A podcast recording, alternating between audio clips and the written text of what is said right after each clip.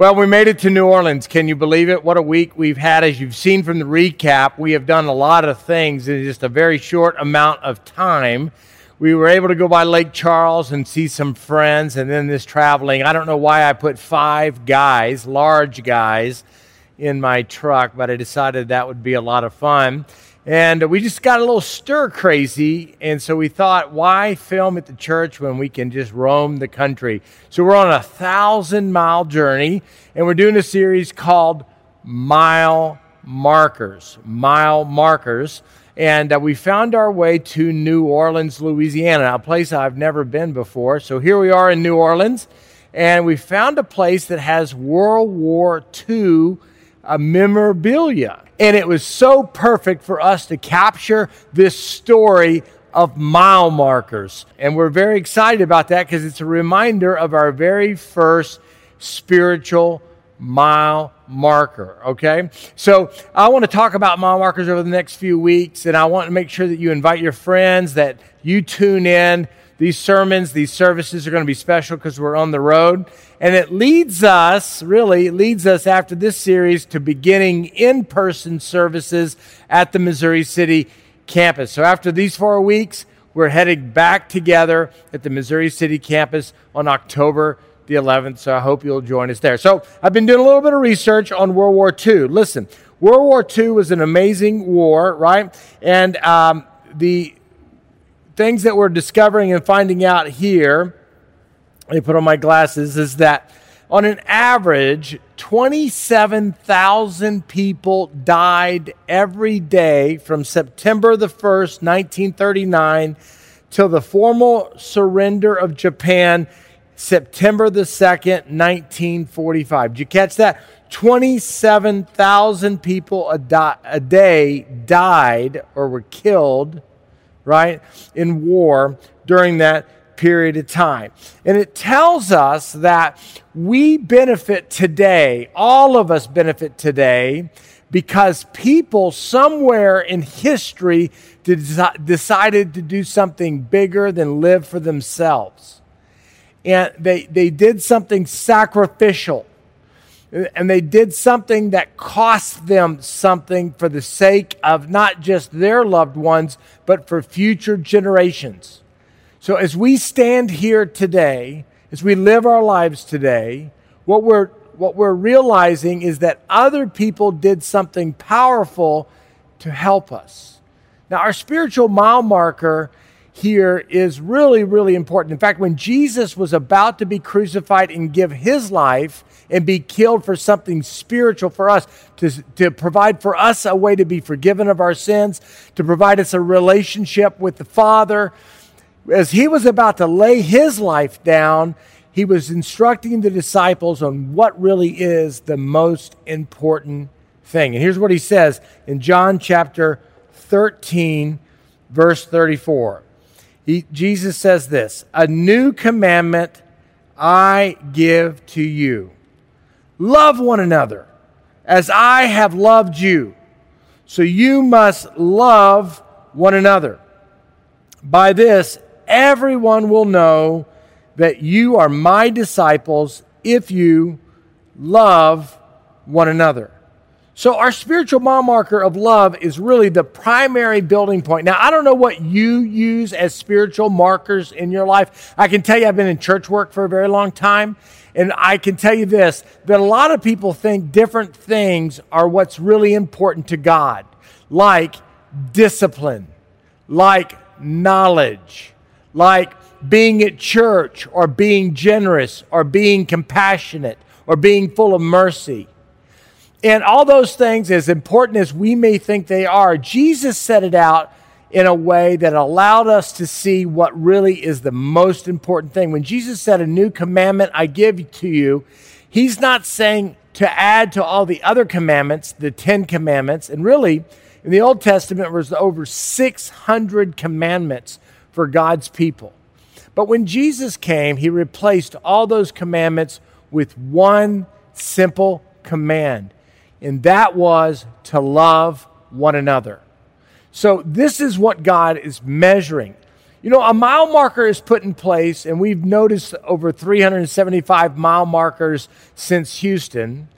It put, it's put in place to do a couple things for us.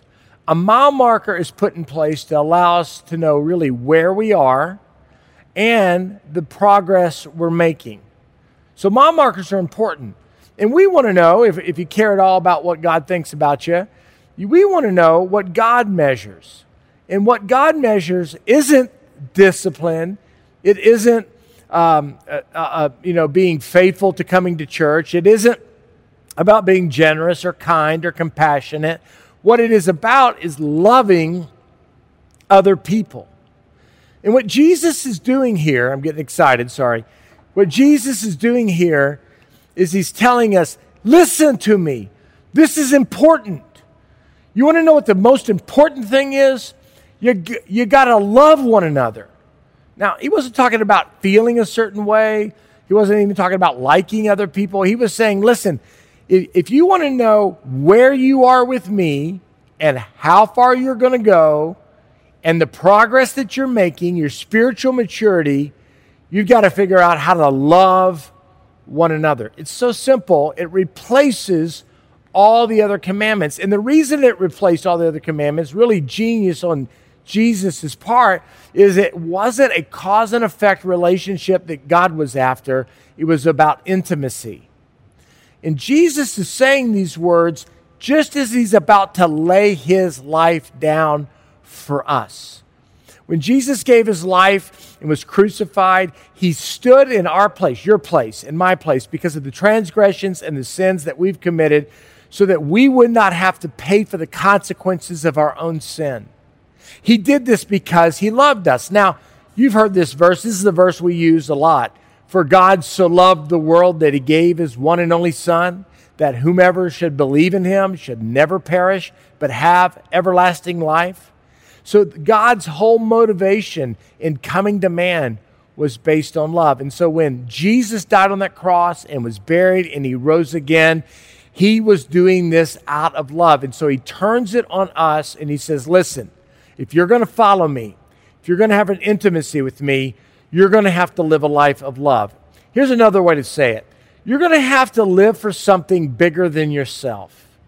We live in a culture and in a time that tells us that, that we are the most important thing going on and we are at the center of our world, our universe, and we are driven by our wants and our desires and our pleasures and our appetites. And all of a sudden, there's this time of faith that happens and we say yes to Jesus Christ. And when we do that, what happens is we no longer have to live for ourselves. We have another option. And that's what Jesus is bringing the light here is listen, live a life of love. Don't live for yourself anymore. You're not the most important thing. Christ is the most important thing. Other people are the most important thing. And it's so counterintuitive to the world in which we live. It's so counterintuitive to what we naturally want to do. But I believe this is the way to happiness. This is the way to joy. This is the way to contentment. This is the mile marker that you should excel in.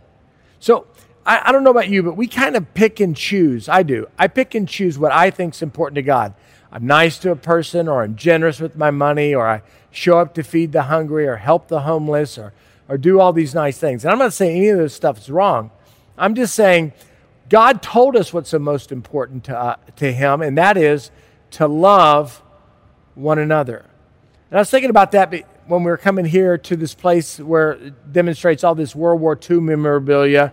And there's just some amazing things that happen. And if you think about this, I never served in the military, but my father was in the Navy, and my stepfather was in the Navy, and they served. Now, they missed the war, but they understood the price that was paid for freedom. And I was thinking about that. I, I wrote down a few notes here. I don't know if you know this or not, but 16 million Americans served in World War II. 405,000 of them were killed. 671,000 were injured or wounded. And listen to this 130,000 Americans were taken as prisoners of war. Now, why would people do that? Because something bigger emerged in the culture than self. It was the love of country, it was the love of freedom, it was the love of security, it was the call of duty. You see, and what happens when we are called to something from, from a place that's bigger than self, when we abandon self interest, we are able to accomplish great things in life. That there's a bigger plan going on than your plans and my plans. I don't know about you, but I, I spend a lot of time trying to get God to take care of me, to provide for me, to answer my prayers, to provide for my desires. I just wonder in all that distraction with self if I'm missing the bigger idea. And, and, the bigger idea that Jesus lays out is live a life of love, right? That for the love of others, we might be called to a life that's bigger than our culture could offer us. Bigger than accomplishment, bigger than wealth, bigger than prestige, bigger than power, right? Bigger than position. That because we live a life of love, we are able to give ourselves, to sacrifice ourselves in, in a way that really is marked by no other. And it's this love for God and this love for others that allows us to live a life that's bigger than self interest. I was, I was reading this passage. I love this in uh, Galatians. It says, For in Christ Jesus, neither circumcision nor uncircumcision has any value. And what's saying there, in Jewish life, circumcision was a physical mark for Jewish men to say, I belong to God. And can you imagine the controversy that Jesus put in play here? He says, Listen, um, when, when, when, when Paul's writing to the Galatian church, he's saying, listen, let me tell you about this. Circumcision or not circumcision, Jew or Gentile, it doesn't matter anymore. The game has changed. And God opened the door to all people, right? And he says, listen, the game has changed. So it's not about your religious devotion or your, the things that you think you're doing that are pleasing to God. Paul goes on and says this it's the, only thing that counts is faith expressing itself through love. Faith expressing itself. That's the only thing that matters. And we get so caught up in this highly educated, highly informed world of what we believe, what actually, what we decide God likes. And He's told us here it's uh, faith being expressed in love. And everything else that's, even our religion can be self serving uh, be honest. Sometimes you do things or show up at church or volunteer because you want to be viewed or seen as a good person. I'm a good person. This is what good Christians do. And, and a lot of us live our lives in a way that says this is what good Christians should do, and this is what good Christians shouldn't do. And because we have this kind of a rules list or pros and cons list or whatever, however you think about it, we miss the bigger picture. And that is this idea that we're missing the idea that we're to live a life of love. And that includes loving people that aren't easy to love. I wrote this down. I, th- I thought this was helpful. Your love for God will be illustrated, demonstrated, and authenticated by your love for others. That's, in other words, if you're just going to be, you know, religious, and there's always loopholes in religion, by the way, then people will see through that. What, what people are going to say to, about you when you're not around, or even when you're gone, when you're dead and at your funeral, is they're going to talk about how loving you were. And they're going to talk about the impact that love had on them. Now, when Jesus says this new commandment I have for you, right, that you love one another as I have loved you, it bodes the question for your life and for mine this what does love require of me? Which is a whole different question than our culture is asking. The question isn't, what do I want to do, or what's in my best interest, or what benefits me, or what profits me. The question is, what does love require of me? If I'm going to be a loving person, what can I do that's loving in a given situation?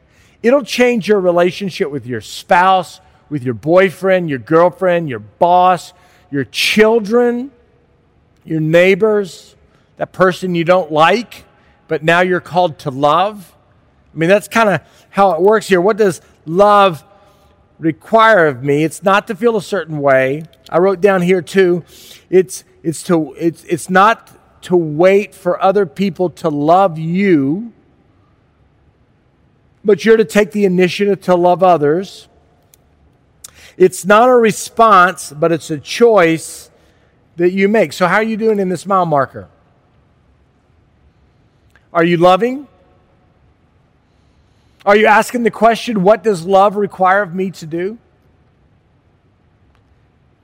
Are you, are you taking the initiative to love? Now, Jesus says, Love like I have loved you, love one another as I have loved you. And we know that the way Christ loved us is with sacrifice. That he said no to himself in order to say yes to the mission that the Father had provided for him to say, I'm going to come and give my life away. He's going to be the ransom for our lives, for our souls.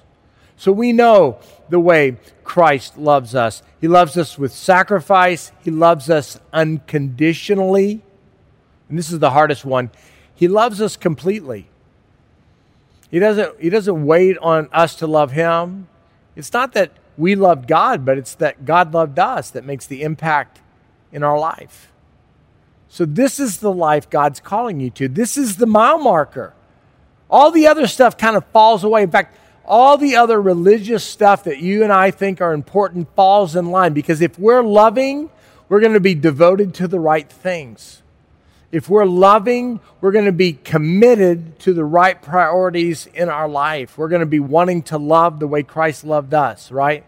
I love this passage of scripture because as I was thinking about where we are in New Orleans, and as we viewed all this World War II amazing stuff, and as we were reminded of all those who sacrificed for our freedom today, I was reminded of this passage in John chapter 15. It says this There is no greater love than to uh, there's no greater love than to lay down one's life for one's friend. This is a different way to live, people. This is a challenge to the core of our culture, of our life. This is an opportunity for us to live a life bigger than ourselves so that we can make an impact, possibly. I don't know, this may be a little romantic, but possibly for generations to come. You know, becoming a grandfather has really changed me in so many ways. And I've had to decide, first of all, to get in shape. So thank you for all the notes that uh, you've sent me that I've lost weight. No, I'm not sick. I'm just not eating sugar. But I decided to do that because I want to be around for my grand, if God wills, I'd love to be around for my grandchildren because I feel like I can make an impact in their life. And yeah, I, I started a church and I'm a pastor of a church, and you're important to me, but you're not as important to me as my grandchildren and my children and my wife. And I, and I probably won't be famous in the world because I love them well, but it makes my life richer. When you live your life for something bigger than yourself, when you live your life for the benefit of others, when you ask yourself the question, what does love require of me? All of a sudden, joy and peace and happiness surface in your existence. And it's so counterintuitive for me. Because I think if I had more or more opportunities or more famous or more, all the things our world tells us we need, then I'd be happy. Jesus saying, well, you have to figure out what you're going to do. Are you going to live the life of love or are you going to go the way of the world? I leave you with this Second Corinthians passage. Paul says this the love of Christ controls us because we have concluded this that one has died for all, therefore all of us have really should die to ourselves is what it means. Uh, therefore, all have died, and he died for all, that those who might live, listen to this, might no longer live for themselves, but for him who, for their sake, died and was raised. So, the mile marker of love is really, really important. The mile marker of love says, listen, if you're going to be a follower of Jesus Christ, you can't live for yourself and be happy. It's too much tension. That if you're going to live a life for yourself, you got to find that coworker or that neighbor or that person in your life that needs to be loved, that's not loving you back necessarily, you don't get anything back, but because you've experienced the love of Christ, because you've experienced this unconditional, merciful, compassionate love that God's provided for you, because you've experienced this, you can extend it to others. You see, we typically look at our human relationships in a way that says, you scratch my back and I'll scratch yours, but that's not the way it works. The way it works is because my needs are met in Christ, because my relationship with God is healthy, I don't need you to sustain me or fulfill me. I want to love you. Boy, this has transformed my marriage. Oftentimes in my marriage, I've been married for 32 years now. And oftentimes in my marriage, what I do is I wait for Lisa to act right in order that I might act right, that she is loving, that I'll loving. And it sort of becomes keeping up with who's, who's ahead and who needs to catch up. And it's just incredibly tense. But then somewhere, maybe it was counseling or some other place, I figured out I'm just going to love her that my job is to love her, serve her, that she's more important than I am.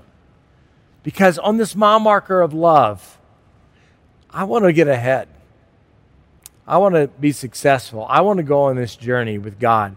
And the only way I can do that is to be loved by God and have my needs met by God so I can love Lisa, my grandchildren, my children, people who don't love me, I'm going to love them. It's quite the commandment that Jesus led. So, how are you doing on this mile marker of love?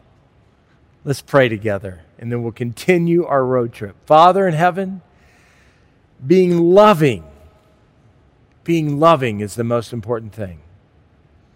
And we'd rather it to be religious, or to be informed, or to be smart, or to be devoted but it's to be loving.